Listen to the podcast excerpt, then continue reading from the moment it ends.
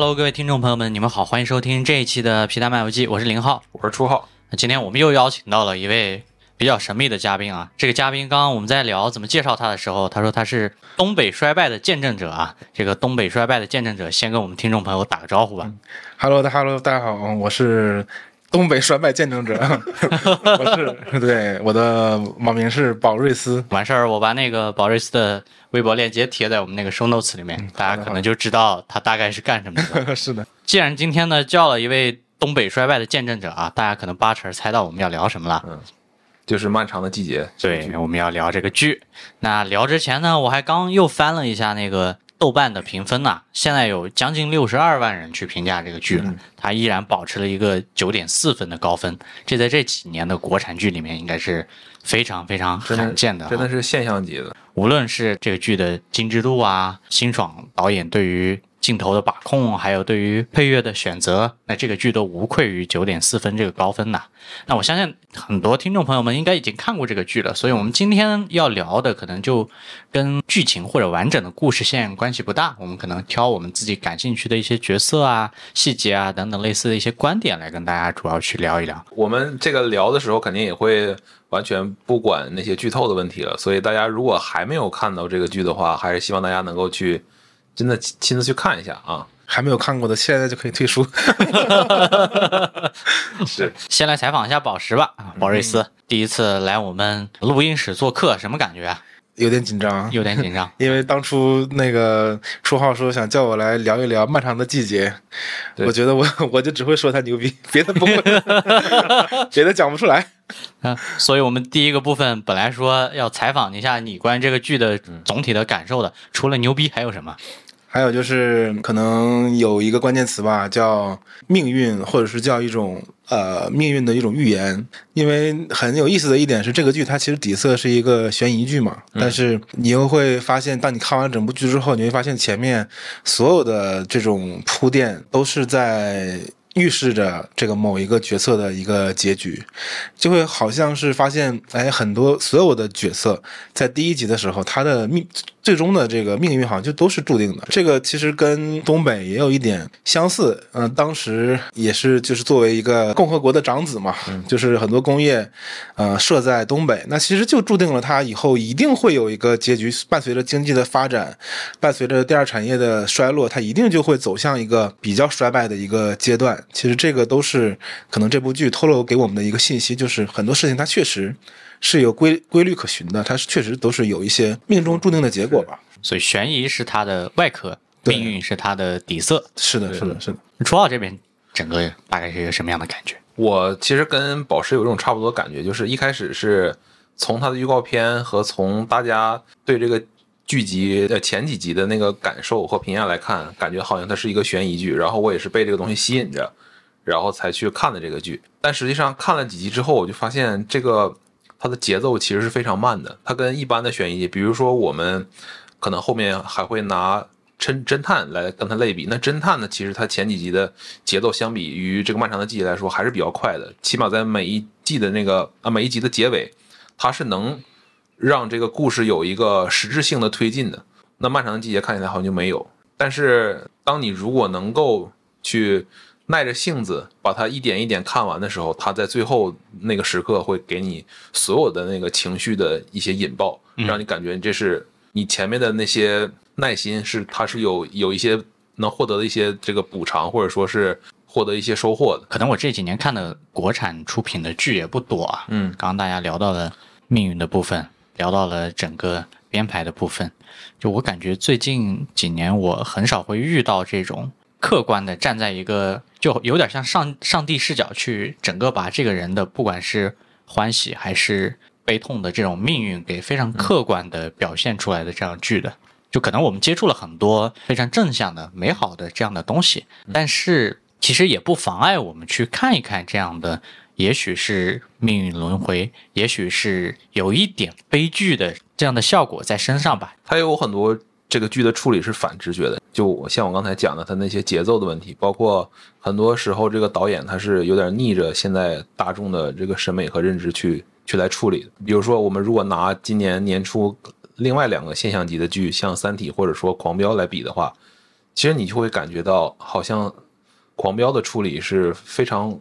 就是顺迎合来观众那个喜好。就非常商业，对的，就是就是呃关键的时刻，我一定要给你那些刺激的、爽的点，然后并且我可以用一些手段和处理让它无限的放大。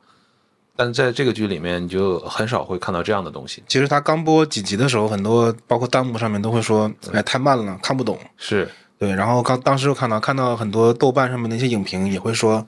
呃，如果你觉得这个剧节奏很慢，其实不是这个剧的错，可能是现在这个快的很很快的这种节节奏，跟你你你自己更加欣赏那是那种很快频率的东西，短视频这种东西是有有关的。那这儿有个问题，我想采访一下你们两个了，嗯，就是我们刚聊到说，他可能前面铺垫的这个过程会比较慢，那大概你们两个觉得到哪个章节之后，你突然会有一种拨云见雾的感觉呢？你记不记着这个剧是分四个章节的吗？对在那个里面，它第三个章节是从他妈第二集一直到第十二集吧？是的就整整个他说他自己是漫长的季节，就整个这第三个章节就是就是一个漫长的一个季节。因为一开始看那几个章节，我还以为啊、是不是意思是每个章节是一集，然后每个章节它有一个有一个固定的主题，告诉我他在讲什么。结果第一集就是两个章节还是三个章节，然后后面就全都是第三章节。然后我自己感觉所有的所有的谜团一点点逐渐解开，然后马上这个情绪又迎来爆发，我感觉就是最后两集，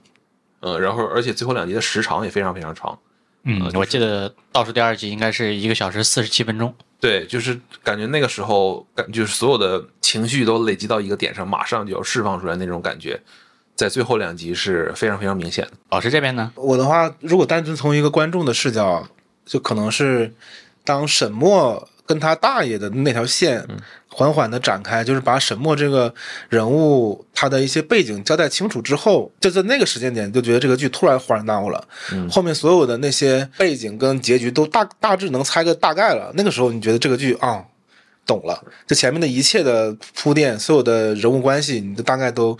呃就是拨云见雾了。所以其实从大家的表述里面来看，就是我们从一个表象的剧情里面去拆解，我们还是跟着这个悬疑的剧情在走，实际上还是一步一步在推敲这个人的命运到底是什么。尤其是刚刚宝石讲的沈墨这个背景角色铺垫完之后，其实就是交代他的命运。对啊，不仅仅是交代他可能后面杀人等等啊一系列这样的剧情的暗示。那我们刚聊了这么多细节呢，刚好就跟大家再共享一些细节的部分或者角色吧。那说到这边，可以先展开聊一聊，就是你纵观完整个剧之后，可能对某一些角色或者等等类似的细节有印象深刻的吗？想拆开跟听众朋友们分享一下的吗？我我印象深刻的其实是马队。我我自己看这个剧，其实在最后一集就哭了两次，真的是我印象当中，其实我很少看影视剧会会共情到这个地步，但是看这个剧我真就是哭了，完全绷不住，每次都是马队的那个情节。第一次就是他在最后不是是偏瘫还是中风，反正就是有一点精神不太正常了嘛。然后当他坐在那个床上回头看王响的时候，他不是哭了，说：“王响，你咋这么老了？”然后那个时候我一下就感觉绷不住了，因为实际上不仅仅是王响被困在这个漫长的季节里面，马队其实他一样作为一个算算是半个局外人吧，就是他跟这个王阳没有什么亲情关系，但是因为就是因为那个分尸呃碎尸案。但是，一直他在他心中是一个谜团，因为沈栋梁这个他不是在离职之前给他揍了吗？他就感觉到这里面肯定是有事情的，但是因为上级的这个以大局为重吧，因为当时可能下岗潮是一个主旋律，维稳是一个主旋律的这个现实情况下，没有那么多精力和人力资源去投入到那个碎尸案，所以这个东西在他心中一直是一个谜团。再包括这中间王阳的事情牵扯进来之后，他感觉他对不起王响。所以在这些年的这个过程当中，他一直觉得他也是没有走出来的。虽然说他给人外在那种感觉是好像他是一个退休了之后过得挺潇洒的那么一个老头，又跳广场舞，不能说广场舞，叫什么拉丁舞是吧？恰恰恰恰，然后抡吧，就是要抡。对，嗯，给老娘们都抡哪儿去了？呃，就是对，所以就是他虽然说给人外在是很潇洒的，实际上他内心还是很痛苦的。所以在王想提出说要把原来这些事情重新的翻出来，然后我们一起在探究一个究竟的时候，尽管他中间有喊过退出，然后也也认为王想当时对于王阳的一些执念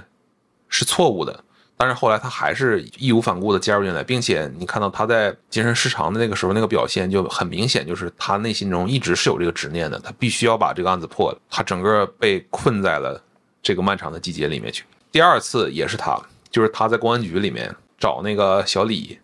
跟那小李说捕快的那个故事，捕快那故事说完之后，小李不是说了一句说马队还得是你吗？然后他这时候一下精神又错乱，他说朱局这案子是破了吧？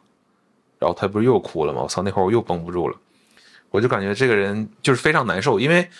讲道理，如果如果说王想，因为他儿子英年早逝，他这些年来一直是那么一个状态，我是能够理解的，就我是能够感同身受的，但是。马队这个角色，他一直是这个样子的一个状态，内心里面是这样的呈现，我其实是感觉到非常难过的，嗯，并且就是这个演员太牛逼了，他呈现出来就整个三巨头嘛，宫彪、王响再加上马队，他们三个人飙戏的时候，真的是谁也不输谁，非常厉害的。补充两个细节吧，就关于你讲马队的，嗯，第一个是刚刚我们提到了，就是反直觉的一些处理。你刚刚讲说，哎，我非常能和王响这种角色共情，因为他的。儿子非常年轻的时候就去世了，我们希望能很非常理解。然后，然后我我我就一直想抓住那个线儿不放。但是马队呢，因为中间没有交代他的任何过程，是你第一次见马队这个角色在剧里就是他在跳舞，然后王想跟那个宫彪去找他。然后这里也引出到了我想补充的第二个细节，就是当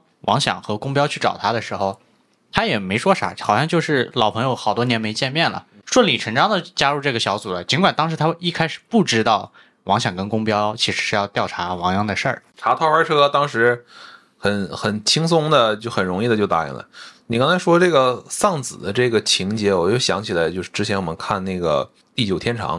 里面，其实也是一样的。所以那个范伟他在扮演王想的时候，跟那个王景春在《地久天长》里面扮演那个孩子的父亲的时候，其实他们两个。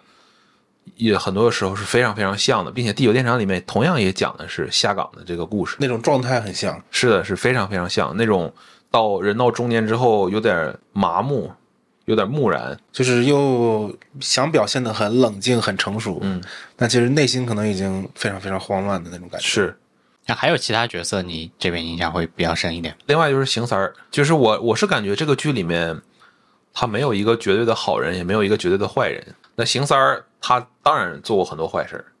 在他年轻的时候倒卖国公家的财产，是吧？另外就是栽赃陷害王阳，这都是他干过非常非常坏的事儿。然后当时在那个厂里面也是狐假虎威。我虽然因为我爸妈下岗的时候我岁数非常小啊，而且那个时候完全完全不懂，然后不知道就是当当年厂子里面保卫科的人是这么。这么牛逼，也后来看了别人的一些影评才知道，就是他们说保卫科当时是有可以直接处理犯一些犯罪行为权利的，就是那种比较就他有执法权是吧？对，有一些相当于在这个厂子里面这个系统里面，我是有执法权的。我我不知道你看没看过那个段奕宏演的电影叫《暴雪将至》哦，这还真没有。那个里面的情节就是段奕宏里面在里面演的是一个保卫科的科长，然后他是没有编制的，当时也是厂子里面发生了一个命案。然后他就为了说，公安跟公安局这边套套近乎，也是希望说，如果我能把这个案子破了，然后我立个立个功得个奖，然后我可能就能够在公安局那边转正了，然后我获得一个编制。里面就讲了这么一个故事，然后他在里面扮演那个角色也是有点偏执的，想要去破案的那种感觉，然后里面也用了一非常多可能不合情理那种手段。再回到邢三这个角色来说，我是觉得。他真正打动我的，就还是他在老年的时候那个跟王响最后一次见面的时候那场戏，那个感觉就非常像是我接触过很多的年，就是岁数比较大的长辈，可能跟我爸爸那种同辈的关系的，他们可能在年轻的时候也都非常威风，然后到老了，可能自己生活没有那么如意的时候，大家开始重新重视说这个当年获得那些亲情，然后到老了可能有个陪伴。这个可能是他们在这个岁数的时候考考虑的，可能更重要的一件事儿。当时那那个那个台词说的就非常日常，但是非常打动我，就说这个以后还叫我三儿得了，嗯，听着近呗，是吧？这话就我听着心里面也都不太舒服。那我觉得辛爽导演真的太坏了，就这个坏是打引号的，调动观众的情绪这一部分。因为三儿，你看年轻的时候干了这么多坏事儿，作为一个观众来讲，我我真的是有点对他恨之入骨。但是他又把这个角色铺垫到他老年之后，跟公标打架，把那个尿袋儿打出来之后，你好像对他。原来做过的所有坏事，突然有有有一种释怀的感觉。本来是专注在这个角色上面的，后来你会发现命运这么捉弄人，大概就是有一种这样的感觉。所以再到后来，他跟王想，像你刚刚讲的，呃，所有的事情释怀之后的这种人到老年的这种关系的重新修复的话，你就会觉得非常的顺畅和自然。宝石这边呢，想聊聊谁？那我就聊一聊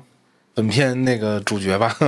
王想。王想这个人，他给我的感觉特别亲切，就是这种亲切，包括就可能要先聊到，其实这这部剧里，他对那个呃马大帅这部剧有非常多的致敬嘛。对，其实包括那个维多利亚的那个夜店，包括门口的那个门童，那个门，对那个门童，然后还有很多，比如说最后王想唱那个《桃花盛开的地方》，嗯啊，其实都是对之前那个剧里有很多的这种致敬。就是其实我看这部剧的时候，就是马大帅这个剧的时候，基本上也是东北一个由盛转衰的这样的一个过程，就零几年嘛，应该是那时候已经衰的不行了，可能。啊，可能这个我每个城市可能有先有后，我们那儿已经完全不行了。我的家乡还可以，我的家乡是黑龙江省大庆市，对，就是那个石油之都嘛。对，当时还是，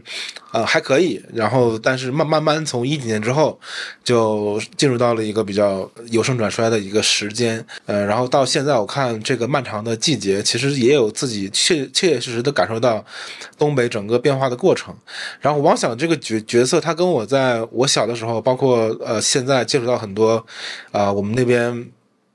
这种老国企的里面的这种人都特别特别像，就是年轻的时候啊，比如说他呃经常会提的一句话叫，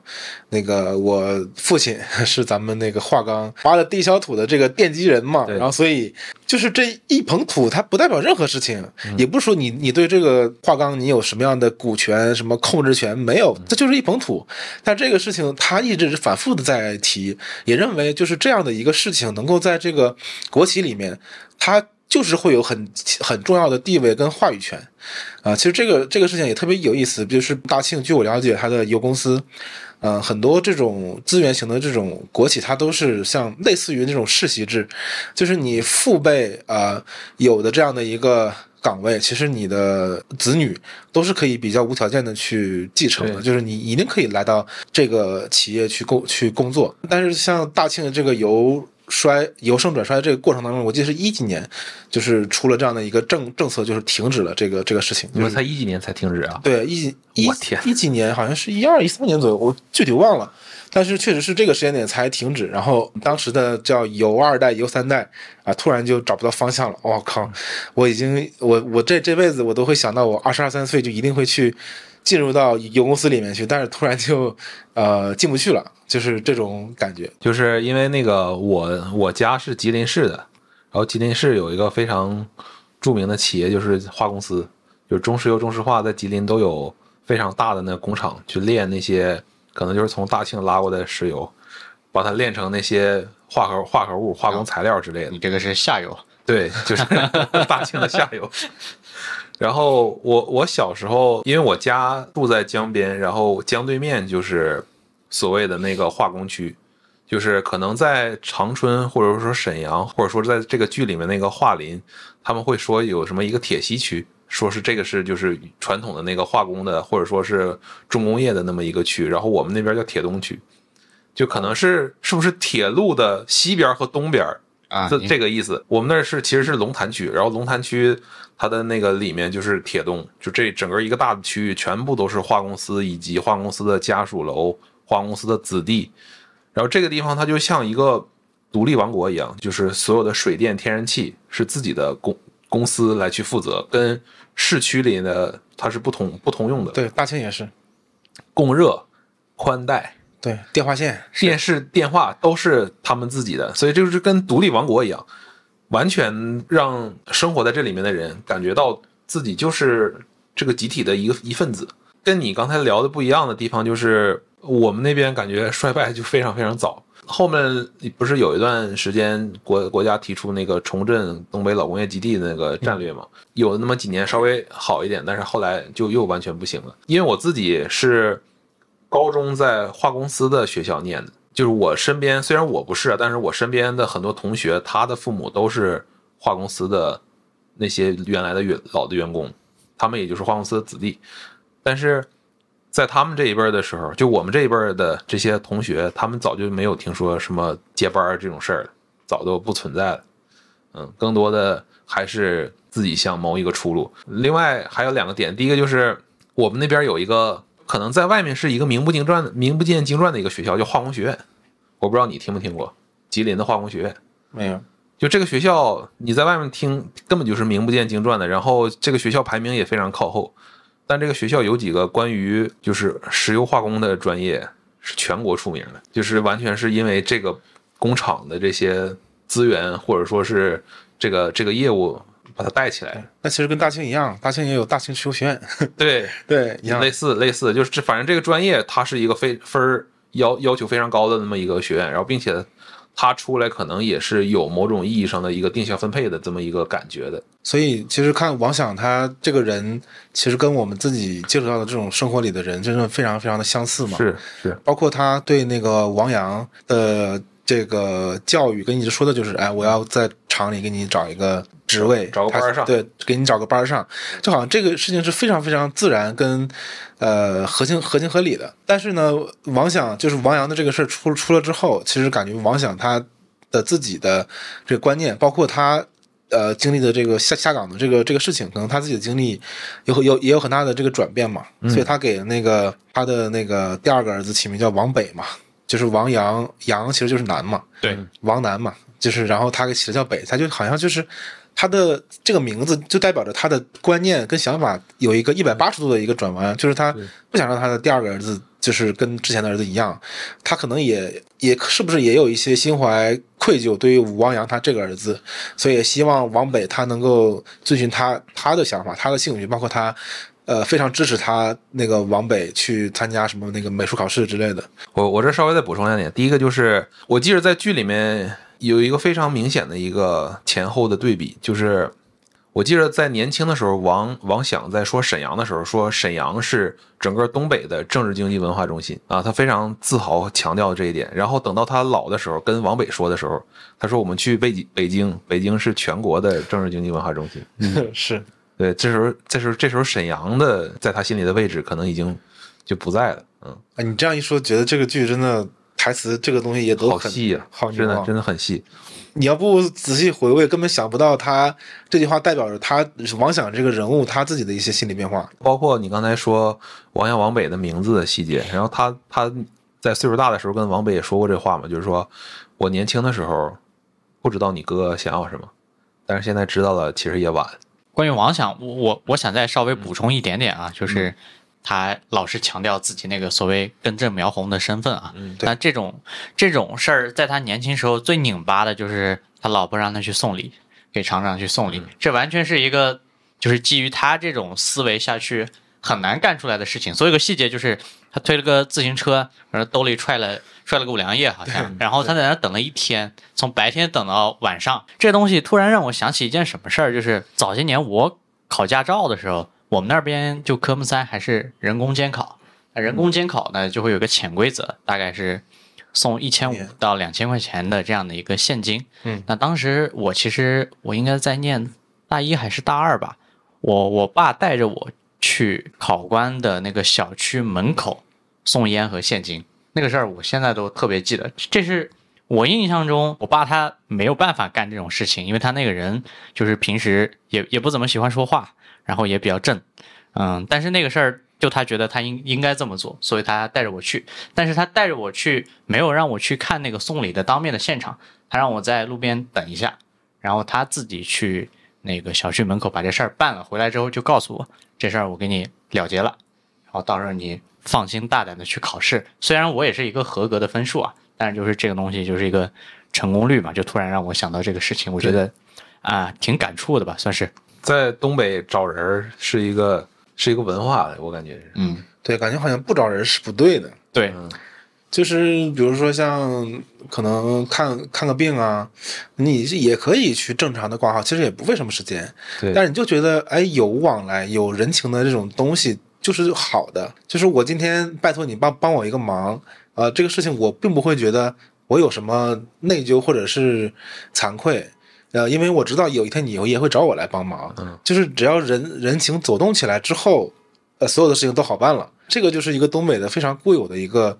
观念。就可能原来在那种不管是大院体系啊，还是宗族体系，没有像现在这么完全崩塌的这种状态下的话，呃，刚宝宝师讲的就是人情走动起来之后，一个是事儿好办了，第二个人情一旦走动起来之后就停不下来了嗯，啊对，就就会有这种惯性，一直推着大家在这个这个游戏规则里面去往下走。对，是的，是你还有其他想聊的角色吗？刚才突然想聊一聊那个殷红这个角色，嗯，对，不知道你们有什么样的想法？但我觉得他这个角色，其实最让我印象深刻的是那个，就是他跟傅卫军的的这条这条线特别有意思。虽然他虽然整个剧对殷红这个角色塑造的很少，他只是就是沈墨突然发生转变的一个一个关键点嘛，他是推动了推推动了这个这个剧情，但是相信很多人也都。呃，看到傅卫军就是在阳台上痛哭，但是又发不出声音的那那段，都是非常非常的震撼啊、然后包括像殷红，就是他躺在那个香港老板的那个床上，然后在那儿摆羽毛是吧？对摆弄那个那个羽毛被的那个那个那些镜头，就觉得其实这个人物他在短短的时间内也都也塑造的非常非常的立体，就好像是在大环境下他不得不做出一些非常邪邪恶的选择，但是这个邪恶的选择又非常的。呃，对于他自己的角度来说，又很有正正义感，他一定要一定要这么做。就在在那个时代下，可能利己是他唯一的一个选择，就是其他的事情他已经顾不上了。因为相对于其他人，他是更没有依靠的，因为他的父母就早就在那个事故里面去世掉了嘛。最最痛苦或者最惨到沈墨这种，他身边仍然有傅卫军，嗯有王阳。那好一点的，像王阳自己本身也有也有父母在他身边。那这个角色就殷红这个角色，他周围是没有任何一个人可以依靠的，就他的周边一直是要么是 KTV 里面我接触的那些客人，要不就是里面的这些可能跟他有关系的同事，他只有这两个固定的圈子，所以他没有办法依靠别人的时候，他就会做出一些可能纯粹利己的这样的呃决策，会有会有一些这样的动机吧，算是。即使他篇幅很少，这个导演或者编剧还是给他设计了那么一个一个转变的一个过程，因为他一开始还是相信卢老板、卢总对，对他是有真感情的。这不是一开始还说要在那个维多利亚交朋友嘛？教他怎么喝红酒，酒醒了之后就翻脸不认人，说：“你真的在维多利亚交朋友吗？”然后后面慢慢这个角色有有转变了之后，其实你是能够理解他做的每一个选择的，但是那个选择可能沈默来讲是一个非常难以接受的这么一个现实。你，聊到沈墨了，刚好我就来聊聊沈墨这个角色啊。在沈墨杀人之前啊，我一直感觉就是导演在刻意的，不管是通过镜头啊，还是通过这个选角本身的气质，会营造出一种不真实感。那这这种不真实感其实是和周围的一种比较偏灰暗或者阴暗的这种环境的一个参照物。那我举几个例子，比如说他一开始去维多利亚应聘的时候，说自己弹钢琴嘛，嗯，那这种场所，观众一下就想，哎，可能要弹什么？弹一些热闹的，能够烘托这个整个大厅的气氛的。但他一直在那儿弹德欠夫的爱，弹对千夫的爱，他就不弹嘛，他一直在那弹德彪西的月光。他每次出场都在弹德彪西的月光，那这个就跟周围的环境是很明显嗯不搭的。那第二个就是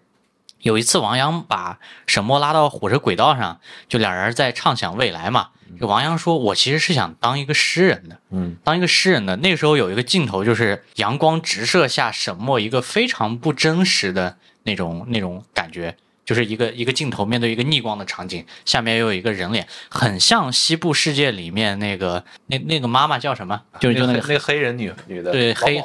对那个老鸨，嗯他老鸨做梦梦见自己女儿的时候，就一种一直是这种亦真亦幻的那种嗯。场景下，就很强的阳光照射下来，嗯。周围的环境看起来都非常不真实，然后人脸上的那个那个细节全无了，只留下一个五官，就这个也是他就整个角色用这两个，一个可能是他的行为，一个是镜头去安排出来的，他跟整个这种世界的一个对照。前面烘托的这种戏份越多，沈东良这个角色出现之后，这个角色的命运你就会越能感觉到他的悲惨性。那另一个就是，我其实还蛮想聊聊那个有一个话刚退休的老员工，这老太太整天在拾垃圾，就捡废旧物品啊，捡破烂儿，啊、就这角色其实可有可无。说真的，对剧情其实也没有什么太大的帮助的作用。就这种角色，但这个老太太不仅在一九九零年代的画钢的戏份里面出现过，那她同样在二零一六年的王阳周围的生活里面出现过。啊、什么王阳、王王响，嗯一个是让观众看到了，就这个事情是一个合理的，这个这个世界是真实的，它在延延续。第二个就是，我不知道你们小时候成长的经历里面啊，因为我小时候是在我爸单位长大的，他是学校的老师。小时候大家都都住那个，呃，分配的那种职工宿舍的，也没有像现在住商品房，就一直有一种有一个这样的角色，就是退休的或者说拾荒的老太太。那这种角色就会给你感觉到周遭的环境会特别的真实。我在第一集第一次看到那老太太，然后看到王显跟她说话的时候，我还以为那老太太是他妈呢，感觉就是好像是他在跟他妈开玩笑一样那样说话，说你把那个垃圾堆都翻乱了。什么化钢是我家啊，家，卫生靠大家嘛靠。大家。对对对，就说说这些没着没落的这种话，好像确实是小的时候会有，经常会看到这样的有有人，有不拾荒的，然后经常就是睡在自己家周围可能某一个阴凉处的这样的一个人。我奶奶有时候还会这样，她在就是可能这两年可能岁数大了就不会，但是可能我上初中或者高中的时候，她偶尔也会去，倒不是说捡垃圾啊，就是你看到路上有什么纸壳子什么的，嗯就全给捡回来，捡回来然后去卖废品。就他们这代人就天然的这种节俭的心理嘛，啊，对对对，就是你跟他说这些没用，他就一一直是非常固执的、非常坚持的要去要要做这些事情，就是他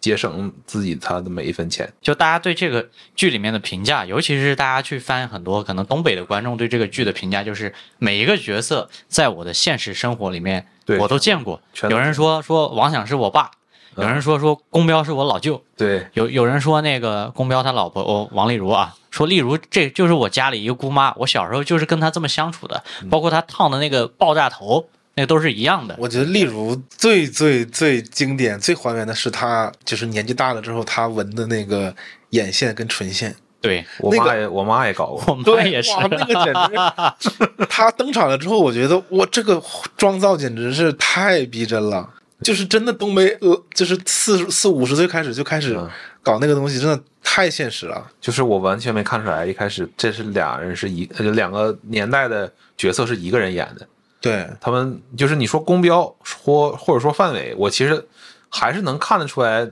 他有一些呃相似性，就是这这个角色跟年轻时候年长的时候，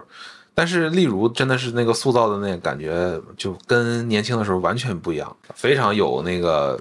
就是你刚才说的东北那个可能中年妇女的那种感觉。那刚好聊到例如了，我们就来一起聊聊这个角色。那刚刚是我们仨在分别对自己可能感兴趣的或者印象深刻的这个角色去聊了聊细节。那例如这个角色，我觉得其实也是命运捉弄下的一个这样的一个非常小的个体吧，包括。早期的跟跟厂长的关系，还是说后来他选择跟公标结婚之后，他的生活其实并没有变得更好，反而是一天天变得更糟了起来。就这样稀里糊涂的过了一辈子，人到中年了。那这个角色我不知道初号怎么看？我觉得这个就是他这个角色本身充分体现了人的复杂性。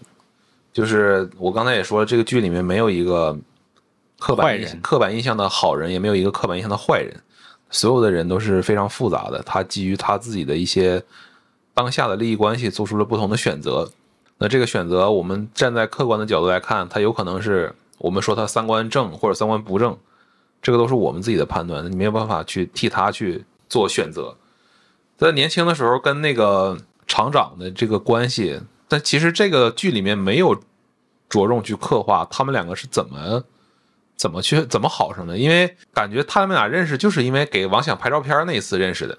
然后他俩非常意外的成了这个照片的主角，可能就因为缘缘起这个，然后后面他们俩慢慢就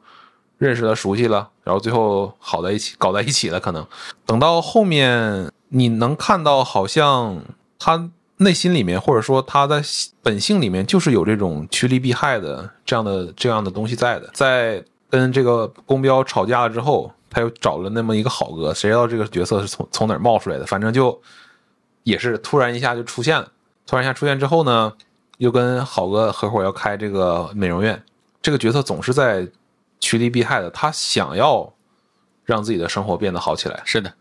嗯，但是往往这个事与愿违。你看他的这三次选择啊，第一次可以说他试图去选择厂长的这样一个角色，但这在那个环境下实实际上肯定是不可能的。嗯嗯，然后他的第二次选择就是他自己认为肯定跟厂长这种关系是维持不下去的，之后选择了公标啊。虽然那个时候大家都在下岗，但是我觉得例如一定判定，因为公标是大学生啊，厂办的。只要他不跟厂长起冲突，他很有可能还能在这个时间线上，或者在这个工作里面继续去比较健康的去延续。对就是他这个职业生涯有可能是会越来越好的，这是他的第二次选择吧。但第三次选择，那个好哥也说了，就是就他这个人的动机也是一个从一而终的，他很像很像谁呢？又很像殷红，对啊，很像殷红，就这类两个角色非常像。因为我之前看过好多影评，就说例如这个人他是一个非常有心机的一个人，他想要其实是想要跟那个好哥两个人联手搞死宫彪。我倒觉得他不至于坏到这个程度。你最后确实能看到那个宫彪那个车被撞了，那个货车显示的是什么好哥物流之类的，但是我感觉这可能更多的是这个好哥这个人单方面的那么一个一个行为。我觉得例如这个人他本质上还不是那么坏，尤其是他在最后在那个在太平间跟公彪敞开心扉说那些话的时候，我是觉得他还是比较纯粹的，就像我刚才讲的，他就是想让自己的日子变得更好。但是还有一个细节去佐证你说的，就是他那个美容院的名字，他最后还是听了公标的，对，叫如梦。对，就叫如梦。所以这都是一些细节去去可能暗示公标这个人最终的意有可能是意外死亡的事儿，可能跟例如本身倒没有太大的关系啊。例如还有那个就是他那个花儿，就是百合是吗？哎不不是百合是什么来着？马蹄兰，我看好像有人那个写影评，然后说那个花其实是马蹄兰，就这有什么特殊的寓意？然后马蹄莲说错了，其实就是这个漫长的季节，它就是放的时候，它不是放了一系列的那个海报嘛，啊，就是那个玩具吊卡的那个，对对对，那那个个其实很有深意的。对，然后每好像似乎我的感觉是每一个人物上面的那个那个里面的那个玩具都是代表着他就是观众对他的某个转折的一个时时时刻的一个符号。例如这个角色的那个东西，它就是那个那盆花。然后我就看到就是有人说那个他那个花的那个花语是什么忠贞不二啊什么的那个、那个意思，想不太出来。他就是这个花作为他的一个标识的符号，到底是有什么样的一个寓意？那就是反着来的呗。这忠贞不二这个东西，反正从来不应该不在他的。这有有点讽刺。说老实话，这个东西他看过很多事情之后，你你也感觉到他好像确实不是一个所有人都能够坚守的那么一个东西。哦，马蹄莲的花语是幸福、纯洁、忠贞不渝、永结同心。但是这个花它就出现了两次，就第一次是他那个公标刚开始追他嘛啊，，把他花给薅了。薅了，嗯，然后后来老了的时候不是又送了一次，然后啊不是他老了，是那个是那个彩蛋嘛？是那个片尾曲的彩蛋，然后呃他那个时候孩子打掉了。对，然后对在在躺在躺在那个床上的那个时候，对，我觉得有可能就是从表象上来看呢，嗯看起来有点像这种讽刺或者反讽的感觉，那实际上更有可能就是他可能脑袋里面，就例如这个角色，他脑袋里面追求的是马蹄莲这个花语的意象而已，只是他每次都。看起来做了自己认为对的决策，那实际上拉在这个命运或者历史的维度来看就是错的，就非常的非常的造物弄人吧，算是。对，我觉得可能这里面反讽呢，也不一定是他这个人，嗯也可能就是反讽的，就是这个花儿，他就是在反反讽。哎，有些人就是会把这个东西，把某些东西定义为一个忠贞不渝的一个一个符号，但有的时候这个这个东西它就是会随着人物。想要什么东西而去改改变的，它不是恒定的，严格来说没有这样的这样的一个东西。严格来说，这个剧里面没有一个人是忠贞不渝的。对，公彪他他也跟那个小鹿对有点可惜，小鹿这角色刻画的比较少。第一遍看这个剧的时候，我在看到后面，我还一直在想，我说小鹿这角色怎么就戛然而止了呢？就是好像我以为他跟宫彪可能还有点渊源，就你怎么得交代一下他俩是怎么认识的吧？怎么到现在这个程度的，就完全没有。嗯，就是告诉你一个事实，在宫彪老了的时候，呃，到中年的时候，有这么一个小相好的，也是做这个医护人员的。等着他受伤了之后，这个角色就没再出现了，就很奇怪。嗯，然后你像王想，他后来找这个按摩店的这个老板巧云，就是他们俩其实也也挺那个什么的。到那个到那个岁数，可能忠贞不渝这件事儿已经没有那么重要了，重要的还是陪伴有个伴儿。嗯，陪伴过日子。我想补充一下刚刚宝石讲的那个观点，就是说有可能就是在反讽这种花语啊，因为这些东西都是人定义的嘛。嗯最近听那个日坛公园那个播客，他们找那个上海彩虹合唱团，找那个团长金志成，嗯，聊他那个星河旅馆那个整一部那个作品。嗯那那个里面呢，就他塑造了一个角色，就是矮行星。就它里面有很多有彗星啊，有流星啊，有矮行星，就各自以他们的这种视角去去做了一些歌词。那那个关于写矮行星的那个角色里面，呃，他就是以自己的口吻在发问，说谁来定义我是矮行星的？大家把我叫做矮行星，说我很丑，然后说我很小，说我等等类似的这些东西，到底是谁定义的？谁定义矮行星就是丑的，彗星就是美的，流星就是转瞬即逝的？嗯，然后他一直在做这些发问，我觉得很有意思。那第二个呢，就我突然想到，我高中是看了一本书叫《假装的艺术》，假装的艺术这个书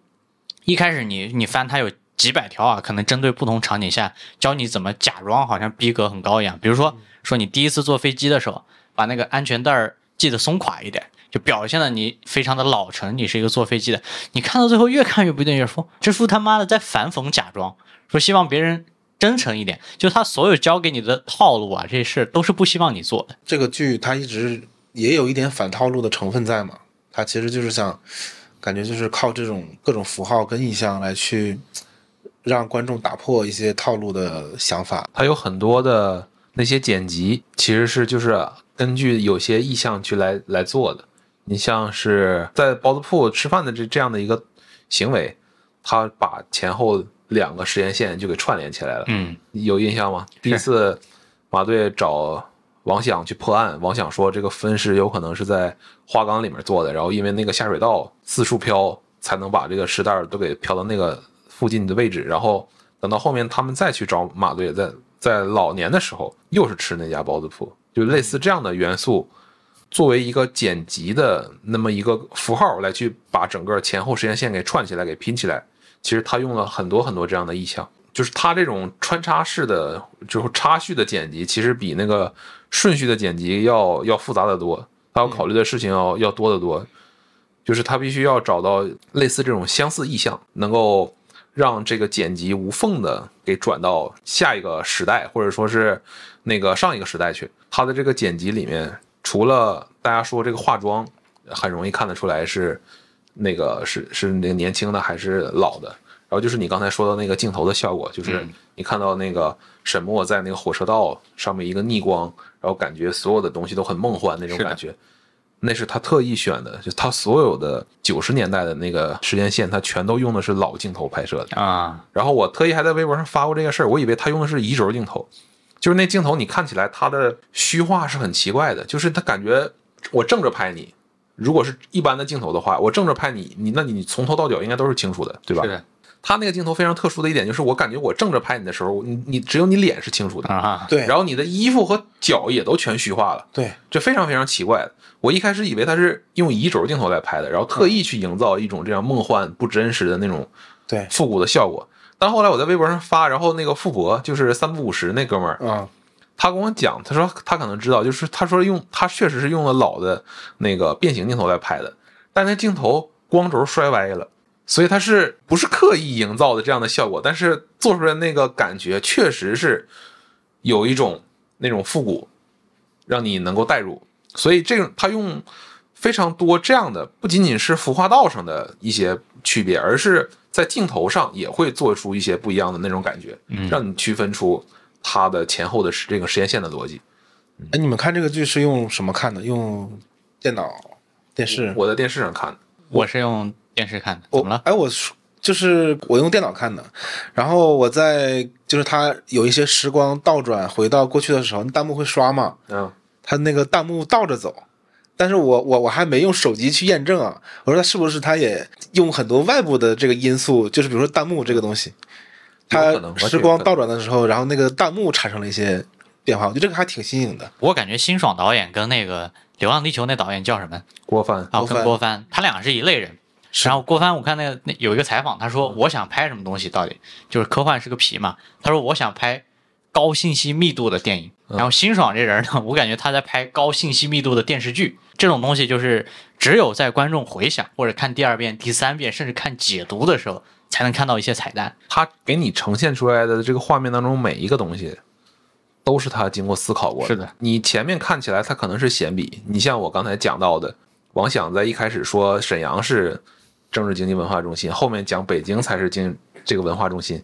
然后再包括巧云在一开始的时候不是因为下岗名单的事儿给了那主任一暖瓶吗？后来等到那个记不记得公标在那个办公室说拿到了那个下岗最终名单，让那个主任让公标好好保存的时候，他说：“你看这那个巧云，我后面怎么收拾他？不是说那个保健证要换 要换本了吗？没盖章，对，没盖章。然后后面等那个巧云想要去办退休的时候，是的没有没有这个章，他就办不了。前面看起来这些东西都是闲笔，然后等到后面这个时间线铺到那儿的时候，你就发现所有的东西它都是设计过的。哇，真的是极高的信息密度。你们说这个细节我都没注意到。还有一个就是也是看网上有人在讲，就是最后一集的时候，那个王想给那个往北收拾东西，嗯，要去北京嘛。然后那个时候是就是是王想他在收拾东西，正常来说都应该是母母亲这个角色给孩子收拾东西，然后嘱咐一些话。但那个时候不是巧云在做这个事情，是王想在做这个事情，嗯，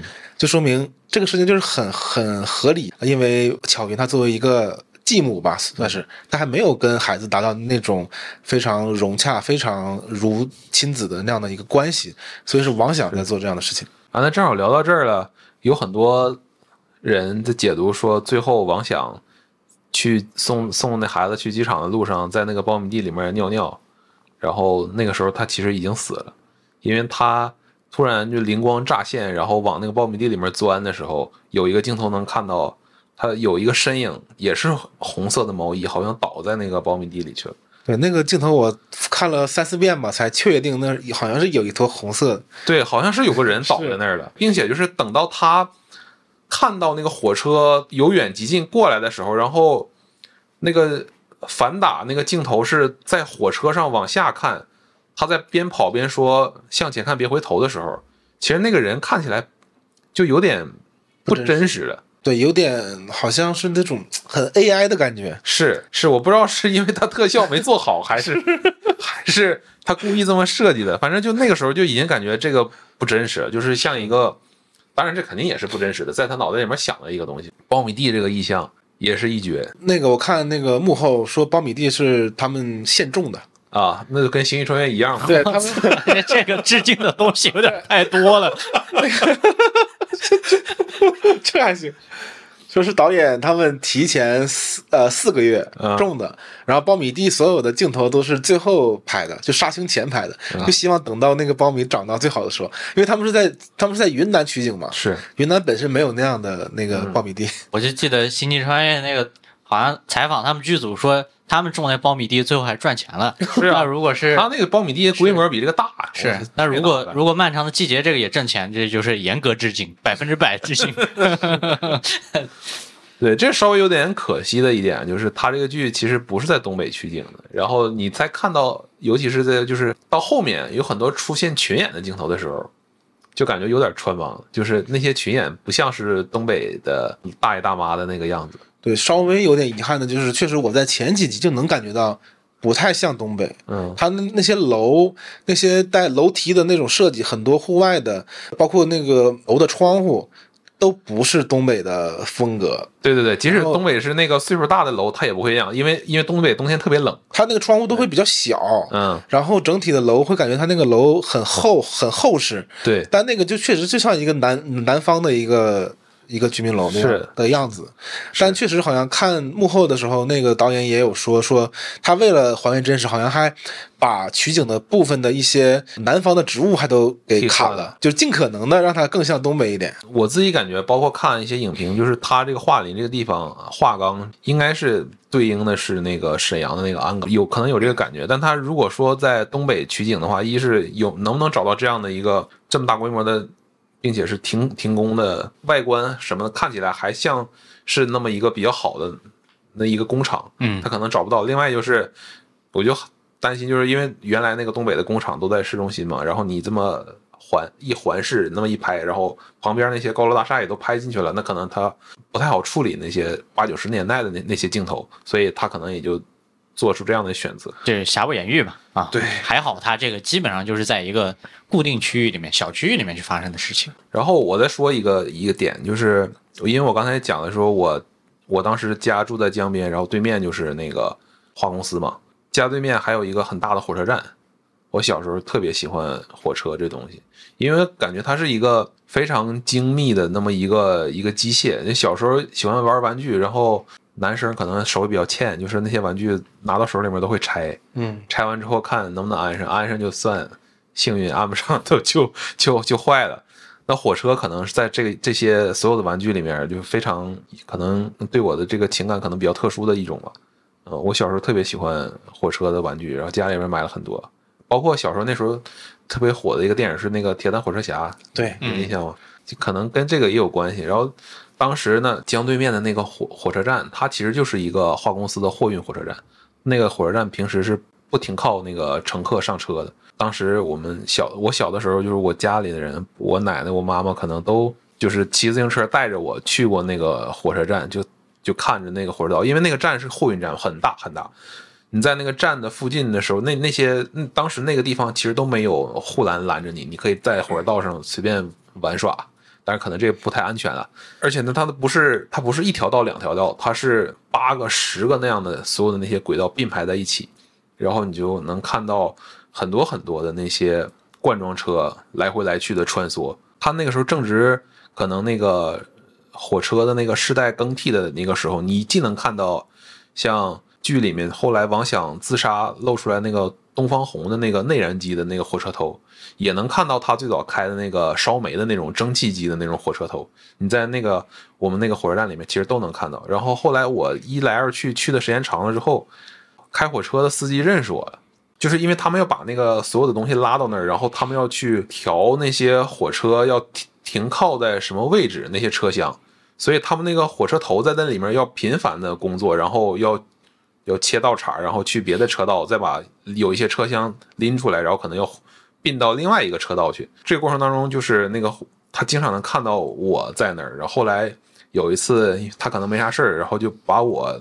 领到那个火车头上去了。然后在里面去参观，我拍了几张照片，就当时那个那个感觉还是挺不一样的。然后，所以沈墨和王阳在那个火车道上漫步，然后讲那首诗的时候，我其实就非常有感觉，就是感觉好像回到了我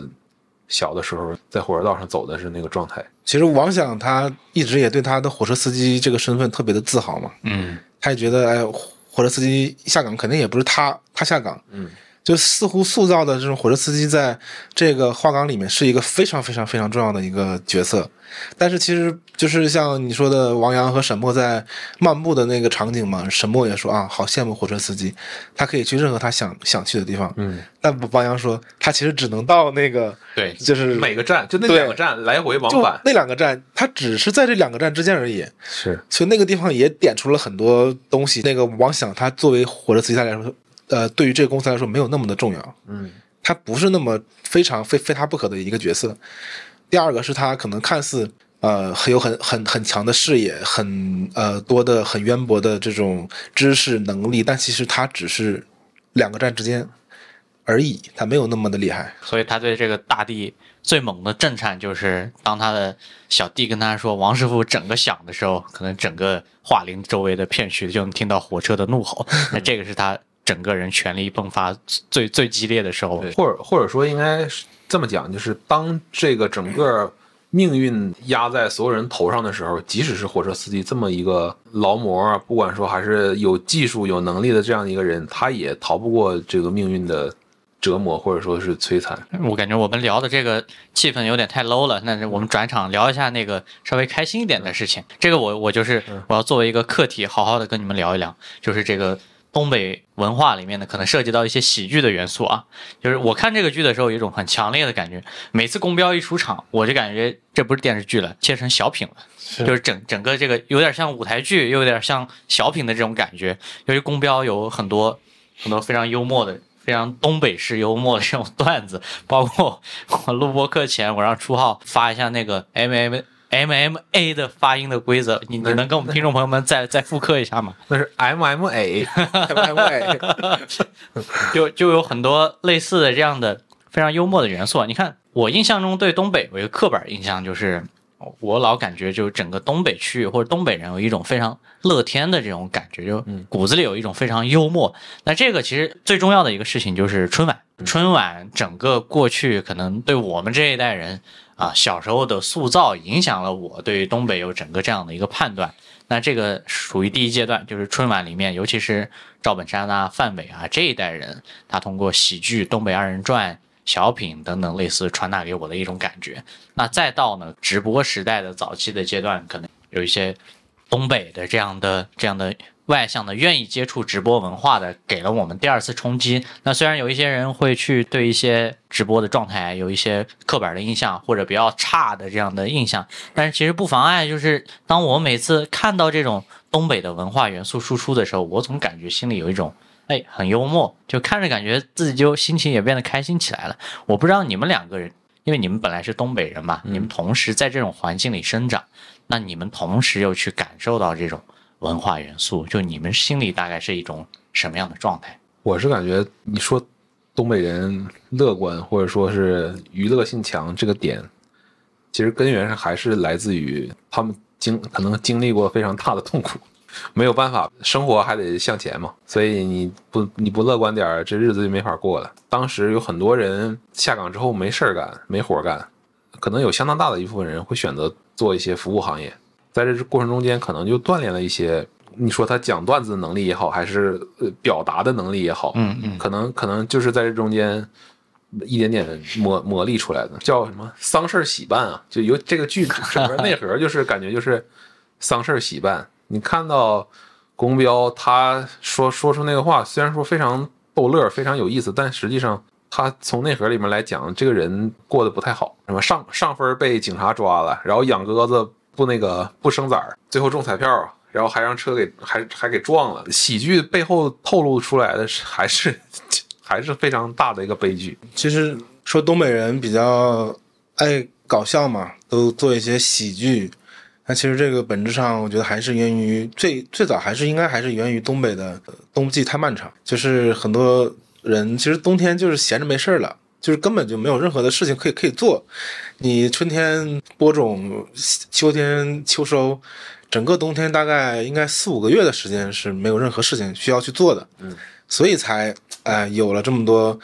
文娱的活动吧，加上东北人啊本身也比较爽朗吧。所以才有这么多的喜剧元素的出现，包括像这种大花袄，这种非常典型的东北的符号，就是色彩嘛。冬天我每次春节回家都会感觉上，就是眼睛上了一层滤镜，很单调，对，极其的单调，没有任何的色彩，就是灰蒙蒙的、蓝蒙蒙的那种那种感觉。然后地地面都是白色的，天也是蓝白蓝白的，也不是那种湛湛蓝，也也是那种灰蒙蒙的蓝。人们太需要在这个漫长的冬天去有给自己的生活带来一些色彩和快乐了。但其实这里也有一点，我也我也一直在想，就是其实这个漫长的季节，它这个剧里漫长季节竟然是秋天。它这里面有个非常大的反差。是的，对。但秋天它其实我我我自己的理解可能是漫长的季节的秋天，秋天其实是在东北来说应该是最忙碌也是最关键的一段。时间，因为你要秋收，秋收，它是最忙碌的一段时间，好像是不是预示着这样一段非常忙碌的、紧张的、悬有悬疑的这样一一一系列的事情，到下雪的那一刻，全部的结束，人们进入到了一个更加舒适的、缓慢的时间，开始不用想那些糟心事儿了。这个就是我对东北文化的一个感受吧，因为我每年基本上也都是冬天回家，嗯，所以会觉得有一种非常平稳平静的感觉。因为我们冬天非常冷，每次出门之前呢，都要里三层外三层的穿穿衣服，所以我也就不太想出门，就搁家待着，待着又又没啥事儿干，所以冬天尤其是过年那个时间回家，其实还是有点无聊的。然后另外说漫长的季节，其实我记得好像是辛爽他自己讲过，还是说我看了影评，就这个漫长的季节，它是有一个非常大的反差，因为秋天在整个东北的时间是非常短的。对，就是夏天一结束，然后秋天可能有那么一个月到两个月之后，马上就入冬了。因为冬天下雪其实很早，还没有立冬，有的时候就会下雪，而且会下的很大。大家能够在既往的一些讲讲述东北的那些影视剧里面看到过非常多描绘冬天的，就是那种肃杀的、单调冷清的那样的感觉，像《钢的琴》嗯白日焰火，白日焰火，刚才我说的暴雪将至，这些其实都是、他可能不太想让观众再看到类似这样的，因为这个东西结合那个时代的背景，就有点让人感觉太悲了。然后另外一个就是这个漫长主要讲的是，因为这些所有的主角他困在这个秋季里面，九九七年、九八年发生那个事的时候就是秋天，然后等到一六年这个事情重新被提起，又是秋天，所以最后王显会说这个秋天怎么感觉这么长呢？他这个人生从九八年的秋天一直到现在就没有走出来过，他就一直是在秋天。嗯，等到一入冬下雪啊，那个情绪爆发出来，就就非常牛逼。嗯，街道上碰到一种这种这种固定的角色吧，就是那种东北小贩，他卖的东西其实很简单，有的时候他就卖那个削削那种土豆片儿的那种小工具，有的时候他可能就卖几把螺丝刀啊等等类似的，但他每次都能长篇大论的，就你你们大概懂那个感觉吧，就是他说的那种押韵的那种，很多就是有有这种东北的小贩儿，在我小时候可能逛街的印象中，会时不时突然蹦出来这样的一个角色。现在有的时候刷抖音还还刷到，我们那儿现在这是不百夜市里面也有很多这样的人，早市、夜市都有卖那些非常非常奇怪的东西，然后他弄个小蜜蜂，然后就搁那儿就滔滔滔不绝的。就彪子说嘛，叭叭一顿输出，但我其实给自己定义是一个东北黑，包括很多人也会说东北人很懒。其实我觉得也也也跟刚说的这个是有关的，因为可能东北人就是冬天就是懒在那里就可以了。你有食物，有过冬的食物，你存了很多的白菜、酸菜，几个月就吃这个就就吃这个就好了，你不需要再去干干呃去干活，所以天生的就是感觉东北人就是只会耍嘴皮子，自己这种体力的劳动会少一点。包括我现在也有一种感觉，虽然我是东北人，我讲东北话。但是我就天然会觉得有一个人工作当中跟我用很浓重的东北话讲话，我我觉得他挺不靠谱，不如不如那种就是很南方口音的人跟我讲，比如说一些那个工程师之类的啊，他他他给我讲一些技术，我觉得啊、嗯挺靠谱的，应该挺靠谱的。如果是一个东北人，他说啊这块儿啊，我我我觉着是应该是这样这样式儿的，我觉得啊是不是忽悠我？我操！现在想起杨海涛。我操！其实我我们我们一届的校招生啊对有个那个就是双鸭山的，你知道的啊知道就是也是也是在那个特别北边嘛，对对对但是他说话口音特别重。啊，就跟辽宁那边那个味儿差不多。那个有时候一起出来吃饭，然后他也是做开发的，是跟你就是 贼他妈。就是身份有点割裂，就开发是一种很严谨的工作嘛，是是啊是。然后他一说，啊，确实有这种感觉。对，虽然这个带带点地域歧视，但是我觉得我是东北人，我应该没有关系，因为我是我还有自己嘛。嗯，对，所以有的时候可能在专业的事情上会尽力的避免自己的 口音。可能在深圳这个地方带口音沟通，本来我就觉得就是一个不是那么舒服的一个事儿。感觉大家身边周围的人普通话讲都还挺好的，然后可能是你周围。但我我想基于你那个自黑的视角再做一个补充啊，呃，我从来到广东之后，常常会见到的一种角色，不管是我在广州念书的时候也好，还是在呃深圳工作了之后遇到的也好，就是一个小小的东北饺子馆，那里面它是一个老板娘，只有一个人，然后她一个人菜单上仍然有很多很多种那个你可选的这个这个菜谱，就是你自己点的花样很多，你能看到她一个人是后厨，是服务员，是收银。那这样的角色是在我接触到东北饺子馆这种小店儿里面常常会看到的一个角色。包括现在，我甚至都能记得，我在福田的那一家店里面的那个老板娘的角色。我的感觉就反而不管说，我小时候遇到的这种，开个玩笑，感觉东北人有时候有些小贩儿有点像这个中国的吉普赛人啊，然后再包括后来。长大之后遇到的这种东北饺子馆老板娘的这种角色，也许她后面有一个家庭要养啊，等等类似的，就困难背后她是不表现出来的，但她的这种坚毅、这种乐观，就反而常常会给我一些触动。大多数东北人还是还是这样，确实乐观之下还是有一种坚韧的精神。虽然网络上会有 一些负面的声音，但是我不不可否认的是，大多数人还都是非常。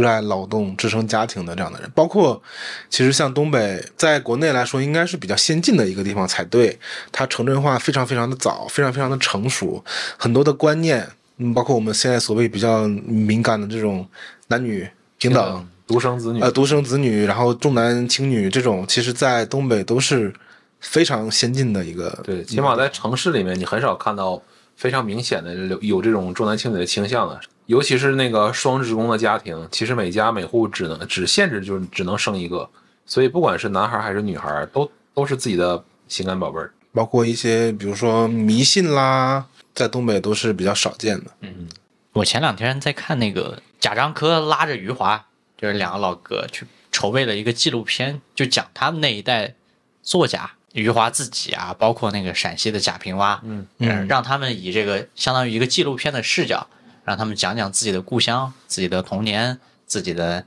变化等等。余华讲那个故事，我觉得还挺触动的。他是浙江人，他说他小时候看到周围的海都是黄色的，就可能跟一些污染也有关系啊。具体什么原因他没有讲。他说我小时候看到黄海都是黄色的，然后我有一天跳下去游泳，我就一直游一直游。为什么呢？就是他在课本里面看到的书写海都是蓝色的。他说我想一直游到海水变蓝。啊，然后这个纪录片我我想起来了，然后这个也是那个纪录片的一个标题。不知道宝石可能对于你的家乡大庆有没有这样，现在回想起来还记忆深刻的事情？可能在我生长的二十年吧，就是大庆这座城市也经历了非常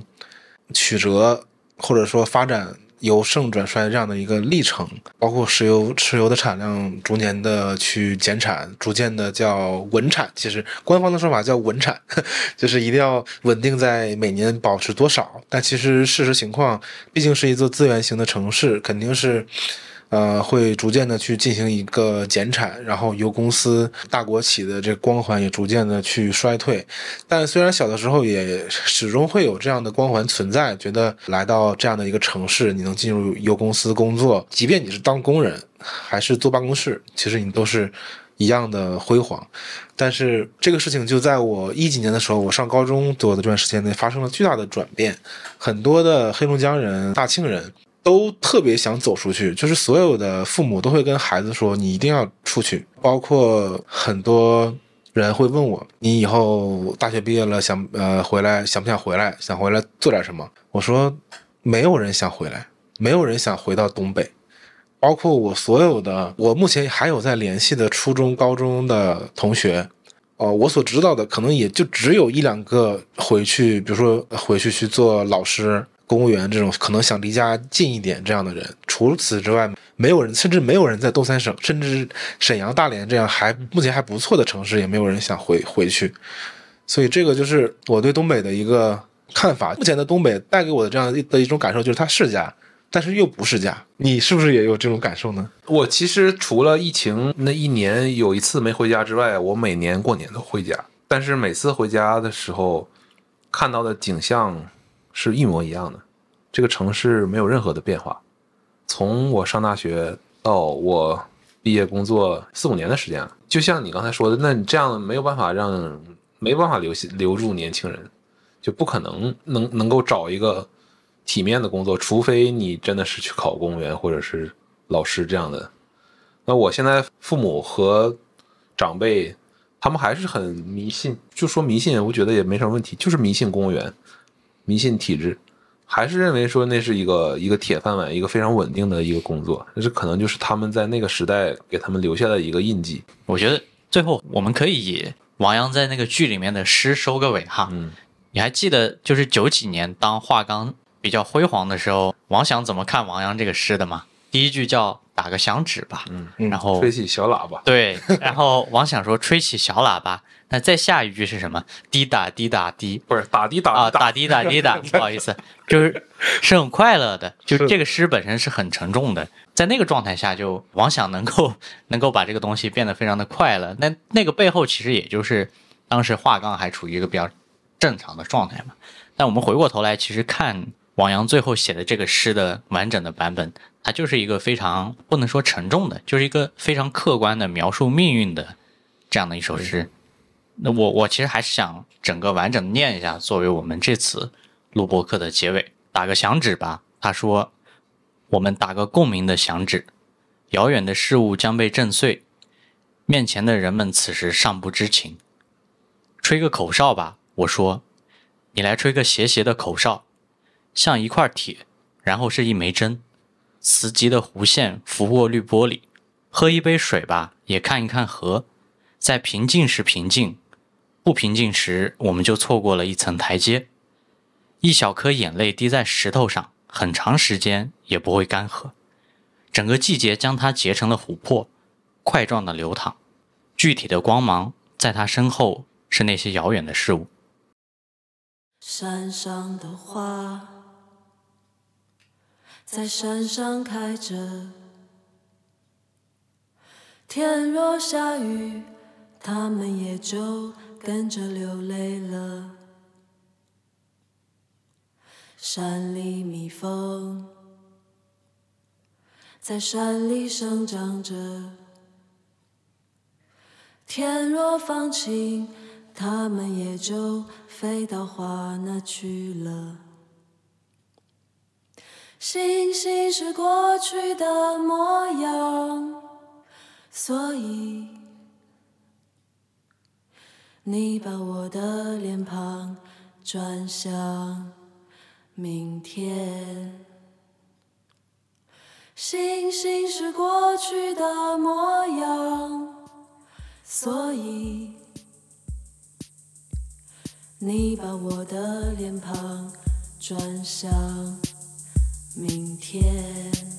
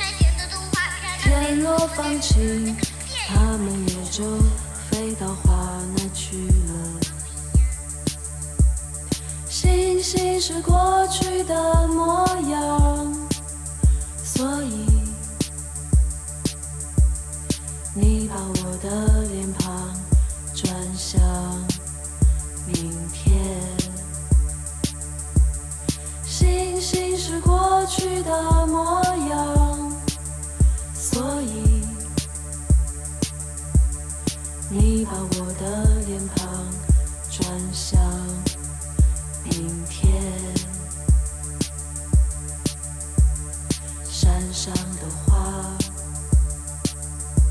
在山上开着。天若下雨它们也就跟着流。